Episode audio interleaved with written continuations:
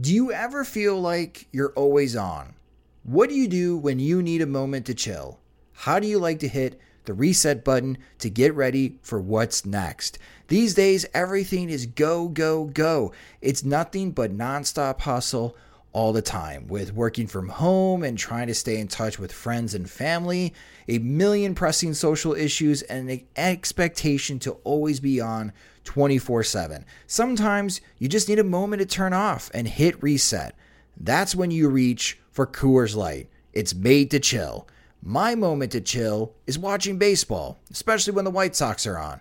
I like to have a Coors Light beside me. It's a great beer to have watching the games as it's cool and refreshing as the Colorado Rockies and even the mountains on my cans turn blue, telling me that it's time to hit reset. Sit back, relax, and hunker down for an evening of White Sox baseball. So when it's time for you to unwind, reach for the beer that's made to chill. Get Coors Light in the new look delivered straight to your door with Drizzly or Instacart.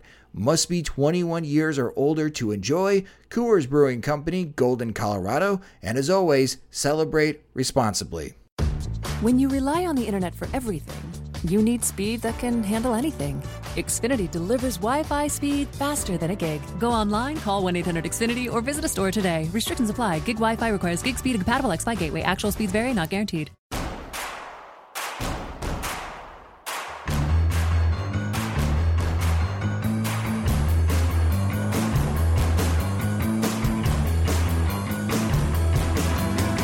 From your favorite source for Chicago White Sox talk, delivering news, interviews, analysis, and more. This is the Sox Machine Podcast with your hosts, Jim Margalus and Josh Nelson. Thanks, Rob, and welcome to Sox Machine Live. I'm your host, Josh Nelson, and we are streaming live on Mixlr.com slash Sox Machine as the Chicago White Sox and Minnesota Twins just wrapped up their final series of the 2019 season. We'll recap the series, focusing on the good, as Tim Anderson, Yoan Moncada, Eloy Jimenez did very well at the plate.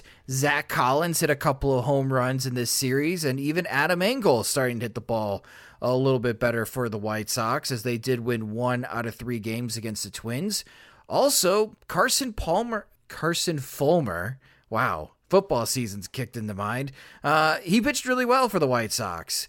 And it might have been the best that we've seen of him. We'll talk about that, and we'll also preview the final road series of 2019 as the White Sox head to Detroit. But first, how are the White Sox going to make it to the finish line and finish the rest of the season as they are losing starting pitchers left and right?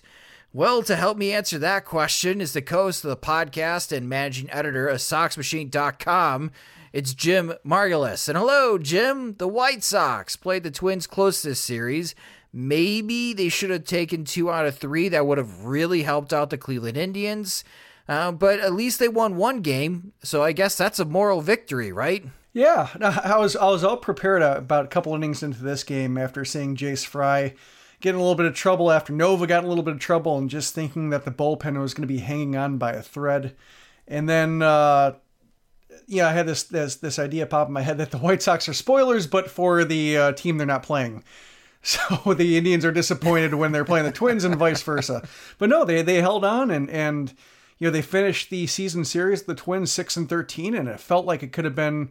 You know, given given the luck of the series, you know maybe it could have been uh, seven and twelve, or you know previous games eight and eleven. But it also felt like it could have been uh, sixteen and three, just given the talent disparity between the teams, especially in terms of power. So, you know, it, it was respectable. And I think the White Sox are, uh, yeah, it, it kind of proves what people say about Rick Renteria when they, when they talk about Ricky's, boys don't quit and how the team responds to him is just like, this is a bad team. It's banged up and has really nothing to play for as a team.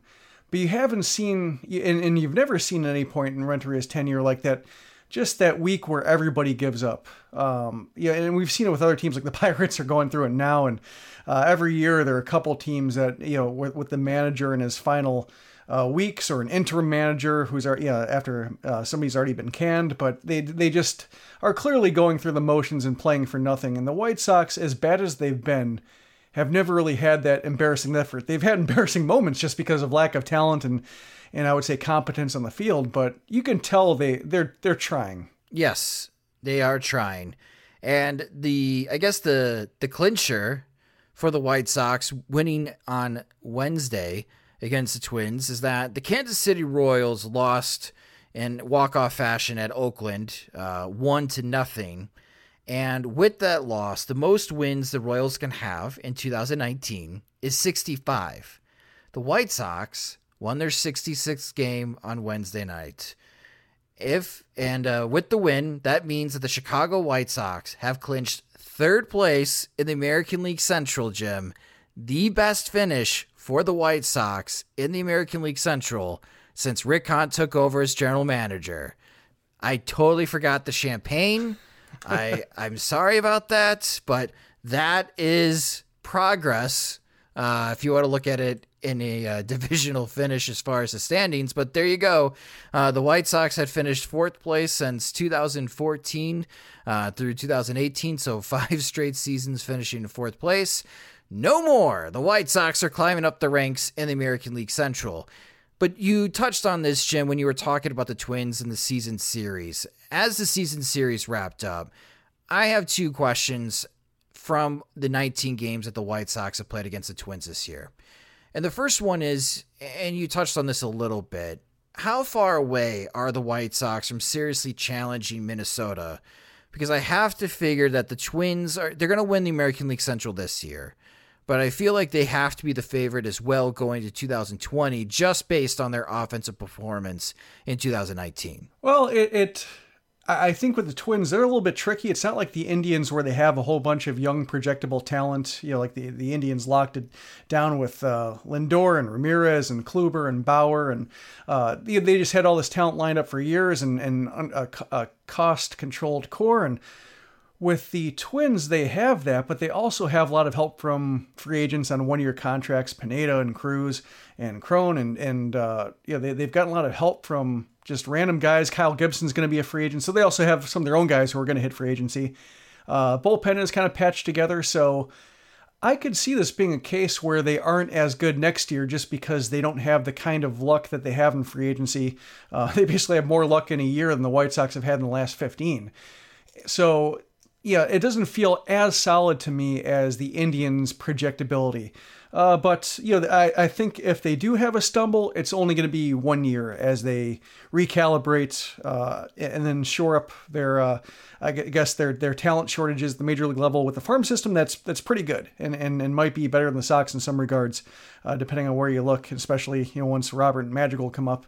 Um, but you know that it's going to be uh, it's going to be tough especially you know if the White Sox don't solve their strike zone issues. I mean, they won today's game with one walk and 14 strikeouts, and and that's just basically how it's been for most of the second half, most of the season. In fact, just these massive walks and strikeout disparities, and it's really hard to win like that. It's totally sustainable, though. Yeah, some some teams have yeah, like some teams have done it, but it's just been freaky good luck with pitching and bullpen lead, uh, you know, uh, I guess lead preservation and and and taking beatings, you know, just kind of uh, favoring their Pythag to where just like they their bad pitching games come when the offense doesn't show up, and their good pitching games comes when the offense shows up, and just magically balances out for 162 games. But it's it's going to be they have a lot of uh, internal development and problem solving to do, and you know, as we've been writing about and talking about and uh, to some people sounding overly negative about it. It's just these these big structural faults with the White Sox uh, are, I guess, the biggest concern in terms of uh, just how much they can actually expand their ceiling. The second question that I have after the season series between the White Sox and Twins, bringing it back to the present, how do you like the Twins' chances this upcoming postseason? I don't like them just because the American League is so good. It's it's nothing against the Twins themselves. You know, maybe in most years I would feel like they'd have a, a puncher's chance, or you know, the uh, as any you know, I say more than puncher's chance, just just a um, you know average chance. Um, but you know, with the with the Astros and having the rotation depth that they do, and the you know, I think the A's and, and Rays are better problem solvers than the Indians when it comes to making up gaps in the rotation. Um, I, I just see too many hurdles for them. I, I, think they should do better than the Ron Gardenhire era where they just uh, flamed out immediately. I think they have more depth to their offense and, and can bash with anybody, so I think that'll help. But when it comes to pitching and, and, and piecing together nine innings uh, night after night against the same opponent, I think you know, other teams can do it better. Yeah, I think they should be able to snap their postseason losing streak. It's like what, eleven or twelve straight postseason games they've lost? Something like that, yeah. All to the Yankees, it feels like.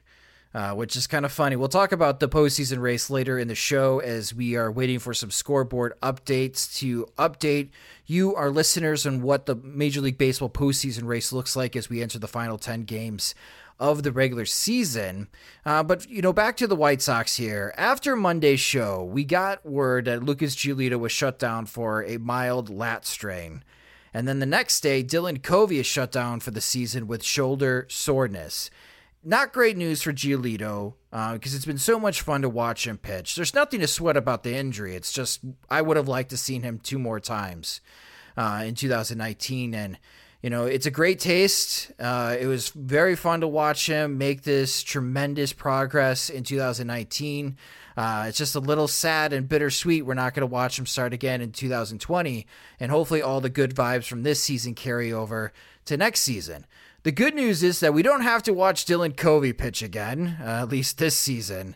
Uh, but Jim, the current status is that the White Sox have three starting pitchers right now. Uh, and typically teams like to run with five. And like I said, there's about 10 games remaining in this season. So who's going to start these final 10 games for the White Sox? Well, Ross Detwiler is the most solid option for a fourth starting job just because he doesn't walk the kind of guys that Hector Santiago walks and Carson Fulmer walks and can get through five a lot easier than those guys can. So he would be your bet for uh, the the obvious fourth. I think Santiago would be the fifth just because you know Banuelos isn't pitching, uh, and he's the only other guy with uh, you know on the active roster with four inning credentials. So it's going to be Santiago and probably Fulmer teaming up with him on a start. You know, keeping him fresh for.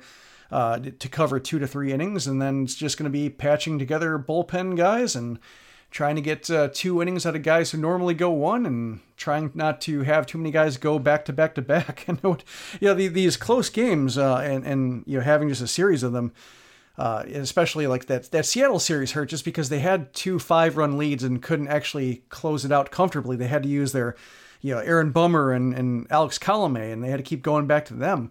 Uh, that that's I think what is really uh, it's really difficult about this stretch is not only are they having starting problems up top, but no matter whether the offense shows up or whether it doesn't, the games are always close and the high leverage guys are always needed. So that's going to be the the challenge for Renteria is just trying to string together eight innings that don't involve Bummer, Colome, and Marshall every single day. Now the opener idea held up today with Ivan Nova throwing one inning on usually his bullpen day uh, to prepare for his next start, which he is scheduled to be the starter on Saturday in Detroit. And then Jace Fry and Carson Fulmer. They kept the Twins hitless for five innings. And, uh, geez, Jim, I, I really don't know why you didn't think of this idea sooner and why you never suggested the idea of the White Sox using the opener. Because tonight it was pretty successful. Yeah, it's not quite an opener. It's more of a bullpen day just because the opener involves the second pitcher going for you know, one full turn through the lineup, maybe two, if you can. Yeah, I would say at least one full turn. Yeah, Just no, I mean take like it, Jim. This is your moment for vindication. It's closest. it's like I, I want to shove them. Like keep going. Like, like it's it's. uh you know, because I, I just had a fear that, you know, if Jace Fry would, you know, have it blow up and say, well, this is why we don't use the opener. And so that's why I don't use Jace Fry as the second pitcher. So, but it did work. And it's just like, this is the kind of idea. Now you just need like, you know, Santiago or Detwiler, you know, having one of those guys. You know, like I wouldn't mind seeing like say on a Santiago start, like having Carson Fulmer pitch first, followed by Santiago, just because he's better at going three to four innings than Fulmer is. Like that would be more of an opener structure. And if you're going to go with the bull, you know, bullpen day anyway, try that. You know, try having Fulmer go one, maybe two innings if the first inning is easy. Have Santiago start his start when he's uh, facing the eighth and ninth hitters in the lineup and see where it goes um, yeah, that's really the whole idea. And yeah, this is their the closest they've ever come to it, and it worked, and it beat the odds. And that's the whole idea with you know watching the Rays and the A's and the in the Yankees when they've had you know massive rotation issues. Is this is what the opener does? It allows you to beat the odds when you don't have a name brand starter on your side, and um, I, I really hope you know in this last two weeks and all these. Uh, you know crises with the rotation that it just allows the White Sox to do this without whatever shame they feel that's been stopping them from doing it all this time. Yeah, Carson Fulmer pitched two and a third scoreless innings, didn't allow a hit. He didn't strike out anyone or he didn't walk anyone, but it was a pretty clean seven outs from Carson Fulmer, Jim. Uh, is this the best we've seen from Fulmer? Oh, he had those starts in his first year where he just felt like he was putting it together and then it all fell apart. But this is like, I would say, maybe it's not the best Fulmer, but it's what I think the White Sox want Fulmer to be, or I guess like what they want him to revert to is a guy that gets it over the plate and lets the life on his pitches get hitters out. And they just, you know, a lot of grounders and, and not a lot of swings and misses, but just really nothing much in the way of firm contact like you saw in later innings against Marshall and Bummer and Colome, where there are a bunch of ropes all around the diamond. Like Fulmer kept him in check, and all he was doing was keeping it simple and and just uh, throwing strikes and letting the movement take it off the middle of the plate. And that's I think uh, what the White Sox have wanted from him all along. And I, I think he's entering the stretch where this could be the last uh, well, this this could be the last time he's under White Sox control. Um, it, uh, yeah, during a regular season, we'll see him in spring training, and I think uh, the White Sox will really think long and hard about what they're going to do in spring training, whether they want to carry him or risk losing him to waivers if they have to try to send him down to Charlotte, and mm-hmm. you know, he might leave. But uh, this is a big period for him and his White Sox future. So if he can, you know, given these uh, all these emergencies, this would be as good a time as any for him to show up and show some value uh, and, and, and string together a few of these. The problem with Fulmer is like every time he has one good game, he comes out the next game, throws uh, 10 of his first 12 pitches out of the zone, and leaves a mess for the next guy following him. And uh, the White Sox never see the same guy twice. So uh, I think when you when you look at the uh, the road ahead and and just the, the mess that is the bullpen. Like, you know, Santiago's been staying around, Detwiler's been staying around, Jose Ruiz has been, uh, you know, a mess. Kelvin Herrera's just trying to get across the finish. Like, a bunch of these guys are just mainly counting down the days until they're out of the system. You know, Ivan Nova is a guy who's going to be free agent after the year, but Fulmer is one of the few guys who can really change um, how people perceive him going into next year's job hunt. Moving over to the offense, uh, Tim Anderson, Yoan Moncada, and Eloy Jimenez, uh, they all had a good series. Uh, Anderson went 6 for 15 with a home run. Moncada went 6 for 13 with three doubles. Jimenez went 6 for 13. He also hit a home run. Uh, so great series from those three. They all had six hits uh, during the three games. Uh, Anderson only played two games in the series and still came away with six hits. Uh, the last 30 days for these three hitters. Uh, Tim Anderson's hitting 385 with a 396 on base percentage, slugging 593. I mean, he's just been crazy hot. and He's got a sizable lead for the American League batting title. I believe he's taken over Anthony Rendon of the Washington Nationals for the Major League lead in batting average in 2019. Yoan Moncada in his last 30 days is hitting 342 with a 386 on base percentage, slugging 581. And uh, Eloy is hitting 317 with a 354 on base percentage and slugging 577. All three of these hitters are hitting the ball very well, especially the last 30 days, and it's getting people excited, Jim. There's one problem despite these three playing so well, the White Sox are 11 and 19 during this 30 day stretch. Uh, is there more dead weight, as in bad players on this roster, than we thought? Because if you had all three of these hitters hitting so well, one would think the White Sox would at least be hovering around 500 during this stretch. Oh, certainly. I, I when when I think you try to uh, drill down or, or try to sum up the White Sox depth issues, I think the two things you point to is the White Sox always going back to Dylan Covey as a starter and starting Ryan Goins in right field when he's OPSing 500 and something over uh, since August. Like, you know, there's a point early on in his uh, White Sox career where he was hitting better than anybody and drawing more walks than anybody. And sure, uh, you know, ride the hot hand or, or the hot bat as long as you can because nobody else is hitting. But when Ryan Goins looks like Ryan Goins and the same Ryan Goins that couldn't stick with the, the Royals and a rebuilding Blue Jays team and came to the Sox in a minor league deal and spent the whole year in Charlotte, and he looks like the same Ryan Goins all along, and suddenly he's the best option in right field, a position he's never played any meaningful amount of time, then yeah, that, that shows just the the uh, depth of emergency that the White Sox have. So yeah, it, it's a problem, and, and, it's basically what what uh, sidetracked the last last rebuild is just having a really good core and then a bunch of guys who take away from that really good core, or if they're average, cost a prohibitive amount to be average. Um, you know, no good bargains to be found outside of the bargain contracts that Rick Hahn signed them to. Um, and when you talk about Moncada, I think you know we we've been following Abreu's RBI chase and Anderson's batting title chase, but Yoan Moncada's batting 312.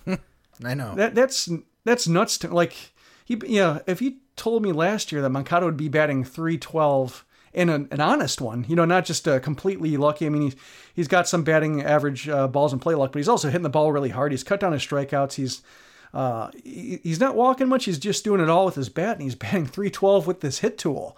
Um, that's incredible, and that's a whole lot more progress in one year than I thought we would ever see from him. I thought it'd be an incremental fight where he'd be frustrating. He'd have hot weeks followed by bad ones. I, was hoping for maybe 250, 260 this year, and 312, an honest 312. So yeah, I uh, that that's staggering to me, and, and I, I, hope that you know one he hits over 300 the rest of the season. He doesn't have some kind of massive slump that takes him away from it, and uh, two, just uh, I, I hope that even if Anderson wins the batting title we uh, appreciate just the massive jump in average because we've seen, you know, Anderson hit 300 in the minors.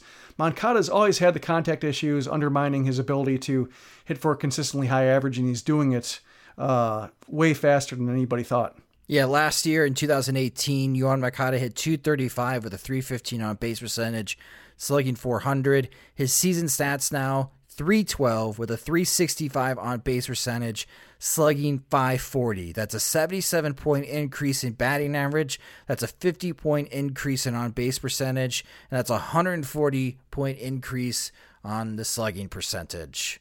And with their best friend of the show, Dan Szymborski on Fangraphs, writing his 2019 recap on the White Sox, and he mentioned it on uh, his most recent visit to the Sox Machine podcast. Zips likes Yoan Moncada. Dan Szymborski just doesn't want to jinx Yoan Moncada because every time Dan says that Yoan Moncada is about to break out, uh, Moncada either gets hurt or he goes on a slump. So I appreciate not jinxing one of the best players of the White Sox at the moment. Um, and Zips really likes Lucas Giolito. So I, I think those are two big positives. And I do think that this is one of those players that's not having a fluke year, Jim. I think Yoan Moncada has seriously figured out the holes in his swing. And we talked about it on a Monday show, even from the right side as well. And he did strike out a little bit more in this series, uh, quite a few strikeout looking. Uh, but he's still somebody that when there are runners on base, I think I want Moncada to be the guy in a key situation for the White Sox, Jim especially when he's batting left-handed because he hits the ball so hard and he's making such good contact that you know he's someone that can continue that rally for the White Sox whether it's you know the the three doubles that he has in this series he's got 32 doubles now on the season despite missing some time or he still has the power to just crush home runs. Yeah, Eloy's up there too. I think both of them the way they're hitting the ball really hard to all fields and punishing mistakes. I think that's the biggest uh, improvement with Jimenez is that before when he was facing more sliders than, and, and more good sliders, I should say, than he's ever seen in his life, and was really tested by major league pitchers and frustrated by them probably for the first time in his professional career. Uh, he he missed a lot of mistakes. Um, just he was off in terms of timing. He was guarding against sliders when fastballs came, or you know, looking for fastballs when the sliders came. And even if they were hung over the plate and spinning, a lot of times you just uh, roll them over or pop them up or swing through them just because he wasn't ready for the speed and his balance wasn't there and all that. But now he's he's hitting mistakes. He can still expand his zone. He can still uh, chase fastballs up or uh, sliders down. But when they're leaving pitches in the zone and with these you know bullpen games and and uh, shorter shorter starter outings and especially uh, expanded rosters in September, where you see more relievers who maybe aren't traditional major league quality, they're going to leave pitches in the zone, and he's crushing them now. And and he's not uh, he's not overdoing it. He's not um, you know selling out for anything. It's just balanced swings, line drives, uh, and uh, sometimes they go to the park, but he hits them with enough uh, velocity to where it's hard for fielders to catch up with them. So uh, both of those guys hitting the ball hard that helps to make up for the, you know the the walk and strikeout issue just because you know as we we've heard with exit velocity and as as Benetti and Steve Stone are very good at talking about uh, when it comes explaining exit velocity is just that it allows you to get hits with with uh, with uh, launch angles and uh, uh, in directions to where you know some hits wouldn't happen. Uh, the expected batting averages are very high, and when you look at some of these guys having high batting averages on balls in play, it, you know sometimes it's fluky, but you know, but in the case of you know Tim Anderson using all fields and hitting the ball hard to all fields, and uh, Moncada doing it, and Jimenez now starting to do it, these are legit, and they help to make up for the lack of walks. Also notable offensively, Zack Collins hit a couple home runs in this series. Uh, Adam Engel also hit a home run. Adam Engel starting to hit the fastball a lot better this month. Uh, I, I don't don't get any crazy ideas about Adam Engels being a starting position player for the White Sox in 2020 because if that's the case, something went way wrong this upcoming offseason for the White Sox. Uh, but it's nice to see uh, the White Sox get some offensive production in the bottom half of the order. Uh, Collins was getting picked on Wednesday night, Jim, uh, with the pitches up in the zone, and he got a couple strikeouts there, but uh, found a changeup that was low in the zone. He took it out dead center field, and now he's got three home runs in his career and his uh, rookie season with the White Sox. Batting average is still not pretty. I don't think because of his initial start uh, with the White Sox, he's going to be able to recover from the batting average perspective. But it's nice to see him get the ball out of the ballpark. Yeah, it's going to be a battle for him to cover all the spots in the zone, especially as pitchers get more precise and and hitting those those cold zones that he has, especially uh, anything with velocity up. But uh, considering, I guess, our expectations for Collins before the season and the amount of work he had to do and adjustments he's had to make, and still trying to catch, had a couple more weak moments behind the plate, letting a couple balls get past him. It, it's going to be a struggle for him all, t- all the time, and it's just a matter for him is not letting cold weeks, bad nights behind the plate get to him as long as he's going to be catching and, and uh, he's shown some some resilience early in his career, um, especially this year, uh, between uh, unsuccessful stints in Chicago and, and, going back and forth. But uh, it, he's doing better than I thought, and, and he deserves some measure of credit for that, even if it's still hard to peg him in as a solution for any one roster spot yet. Well, the White Sox move on. They don't face the Minnesota Twins anymore in 2019 and won't face the Twins again until 2020 as the White Sox just have three series left, and two of them are against the worst team in Major League Baseball, the Detroit Tigers. And speaking of the Tigers, that's who the White Sox will play next, as we'll preview the final road series of the 2019 season. But first, a word from our sponsor, SeatGeek.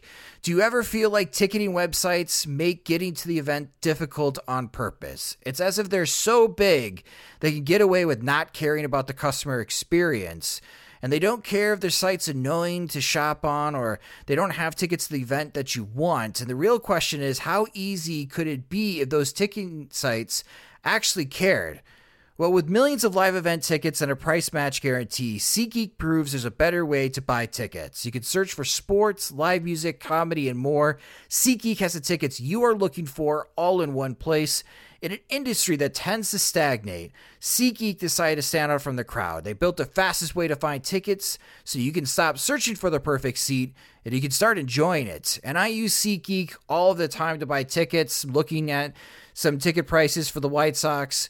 If final home stretch, they have three games against the Indians. They have four games against the Tigers. Friday's a doubleheader. There's some really good deals to see the White Sox one last time in 2019 before we really miss watching baseball. And I use SeatGeek because they have great deals and every purchase is fully guaranteed. And the best part of using SeatGeek is that they'll give you $10 off your first SeatGeek purchase. All you have to do is just download the SeatGeek app onto your smartphone and use promo code SOXMachine. That's promo code SOXMachine for $10 off your first purchase on SeatGeek. When you rely on the internet for everything, you need speed that can handle anything. Xfinity delivers Wi Fi speed faster than a gig. Go online, call 1 800 Xfinity, or visit a store today. Restrictions apply. Gig Wi Fi requires gig speed and compatible X Fi gateway. Actual speeds vary, not guaranteed. And again, the Chicago White Sox, their final road series of 2019 is in Detroit. And the Detroit Tigers are currently 45 and 106. Ooh boy. The last 10 games for the Tigers, they are 3 and 7, and for the season series, the White Sox lead it 8 games to 4.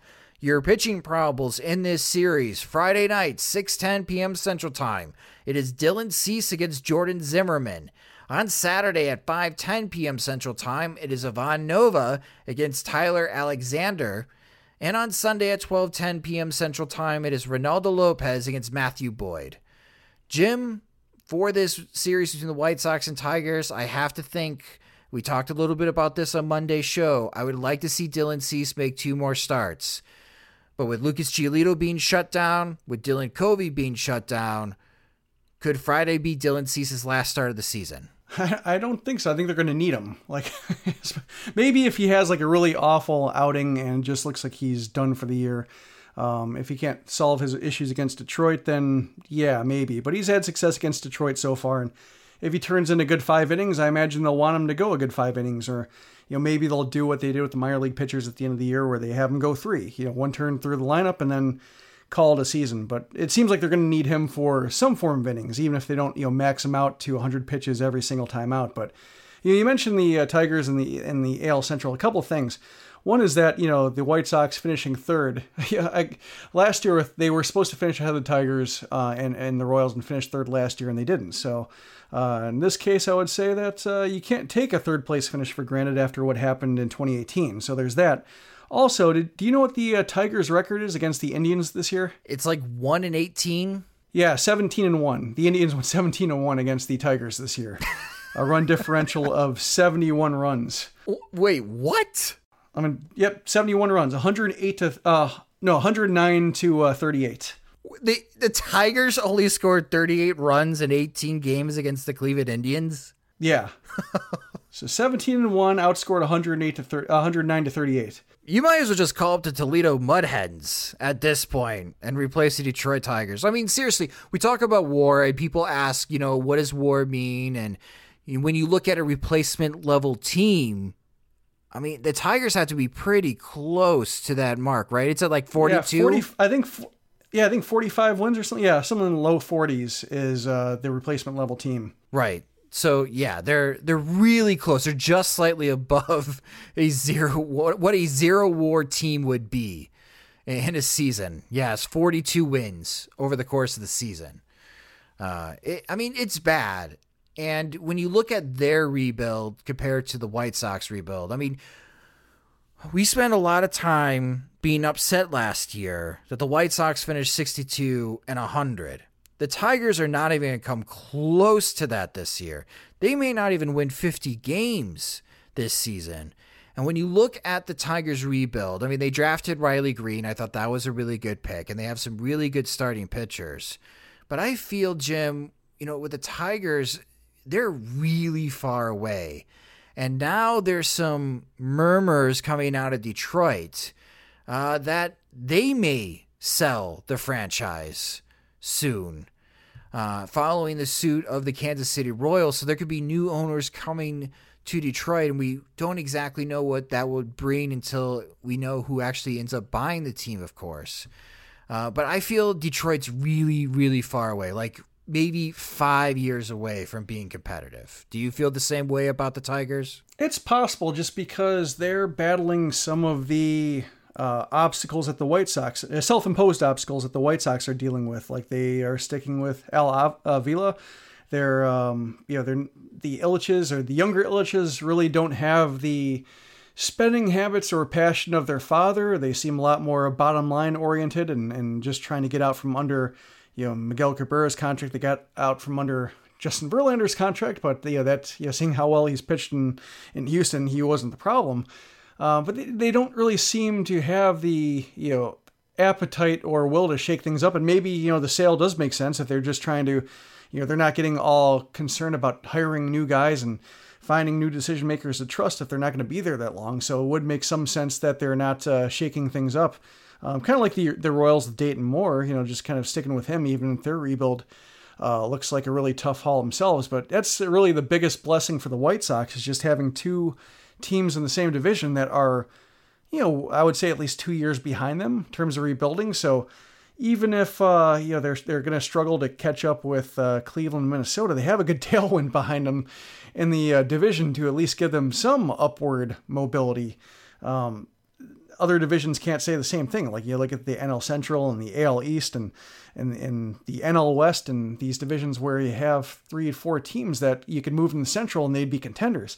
Um, it's it's really a blessing and, and it's also like a rather indicative of just how poorly the White Sox have been managed that they can't take advantage of that environment, but that environment remains there, and it's there for the White Sox to take advantage of it, and hopefully, you know, they're they're able to, you know, one keep this core healthy and productive, but also break their massive slump in free agency and outside acquisitions, and actually, um, you know, as Rick Hahn loves to say, augment this team because this team will need additions, and uh, if they can, you know catch fire, like catch half the luck and, and good fortune that the uh, Minnesota Twins had this year, um, you could put them in the 85 to you know 89 win conversation, and then from there, luck will get you maybe to the uh, wild card spot. Maybe the White Sox in 2020 can finish 17 and one against Detroit.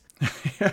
Well, at this current pace, you mentioned uh, uh, their their climb getting from fifth to fourth place to now in a third. You know, if they keep this current pace, they'll get to the top of the division in nine years. But hopefully, they'll uh, be able to. Uh, to uh, you know that that uh, that purgatory in fourth place. Maybe this will be their kind of launching pad out of that. Oh man, that'd be season sixteen for us, Jim, where we'll finally talk about a uh, a winning a AL Central Division winning White Sox team if they continue this pace that you just mentioned, and it'd be even longer for you covering the team since their last postseason berth. So let's not have that happen.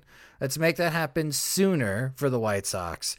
But speaking of the MLB postseason, that's where we'll end this edition of Sox Machine Live. Just quickly taking a look at the postseason picture as we head into the weekend.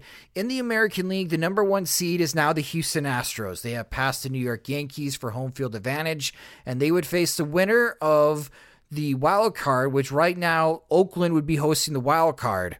And a bit of a surprise, uh, as the Tampa Bay Rays had a tough series, they went out to face Los Angeles Dodgers uh, in sunny LA.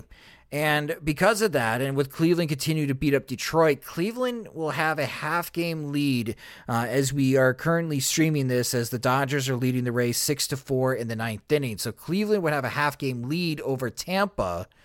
Uh, for that wild card spot in the final spot of the postseason. So it looks like the shift in the American League postseason is a Rays between Tampa and Cleveland.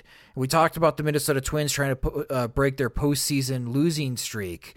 Uh, on the bottom half of the bracket, number two seed New York against number three seed Minnesota. So right now, Twins fans are looking to have another five game series against the New York Yankees. We'll see if they can win one game rather than uh, see if they could actually pull off the upset and win the series. Over in the National League, the Los Angeles Dodgers still have a firm grip, a home field advantage throughout the National League as the number one seed. And then it gets really interesting with the wild card. The Washington Nationals have hit a rut. And as of right now, they are just a half game ahead of the Milwaukee Brewers and the Chicago Cubs in the wild card. So now you have a three team race, a dead heat for the National League wild card between the Washington Nationals, the Milwaukee Brewers, and the Chicago Cubs. And then the bottom half, it's the number two seed Atlanta Braves and the number three St. Louis Cardinals. The Cardinals have a little bit of breathing room in the National League Central. They have a three game lead over the Cubs and the Brewers at the moment. Uh, but, Jim, as I mentioned, here we go. Last 10 games of the season. This has been shifting every time we talk about this on a show. Uh, we got two tight races for the wild card Tampa and Cleveland.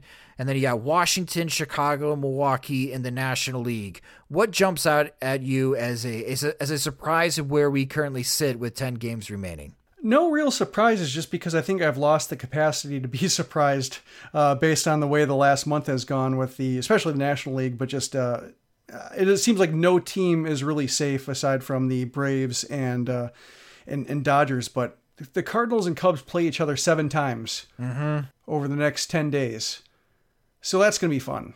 That's going to be That will be fun. That's going to be torture for those two teams and their fan bases, especially.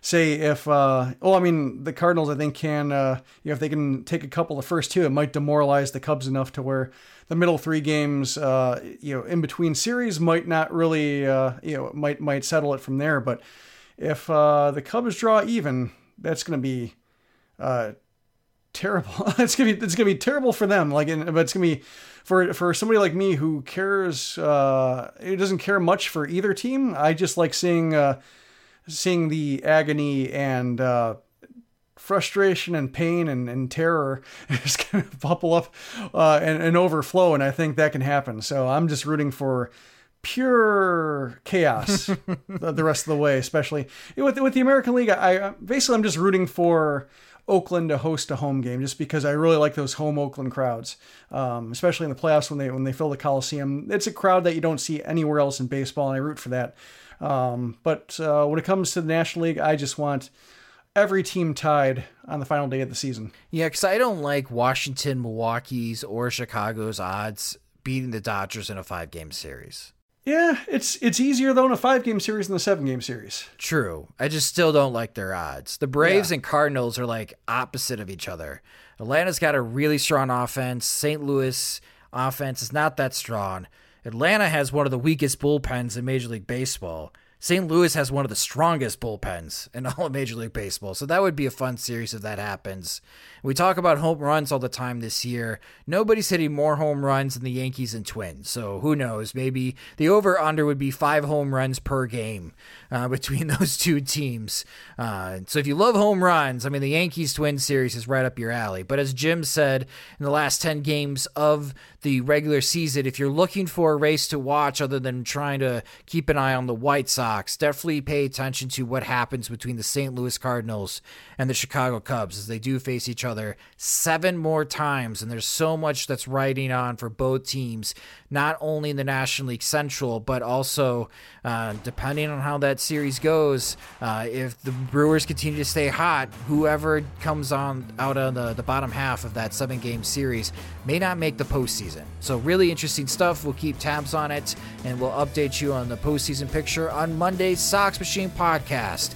But that will do it for this edition of Sox Machine Live. Thank you guys so much for listening to the live stream on Mixer.com slash Sox Machine. If you don't get an opportunity to listen to the live stream, no worries. Every Sox Machine Live is recorded and uploaded into the podcast feed, which you can subscribe to the podcast via Apple Podcasts, Spotify, Stitcher, Google Podcasts, and audioboom.com slash Sox Machine. Sox Machine Live is a production of SoxMachine.com, your home for all things Chicago White Sox baseball. Alongside Jim Margalus, I'm Josh Nelson. Thanks for listening.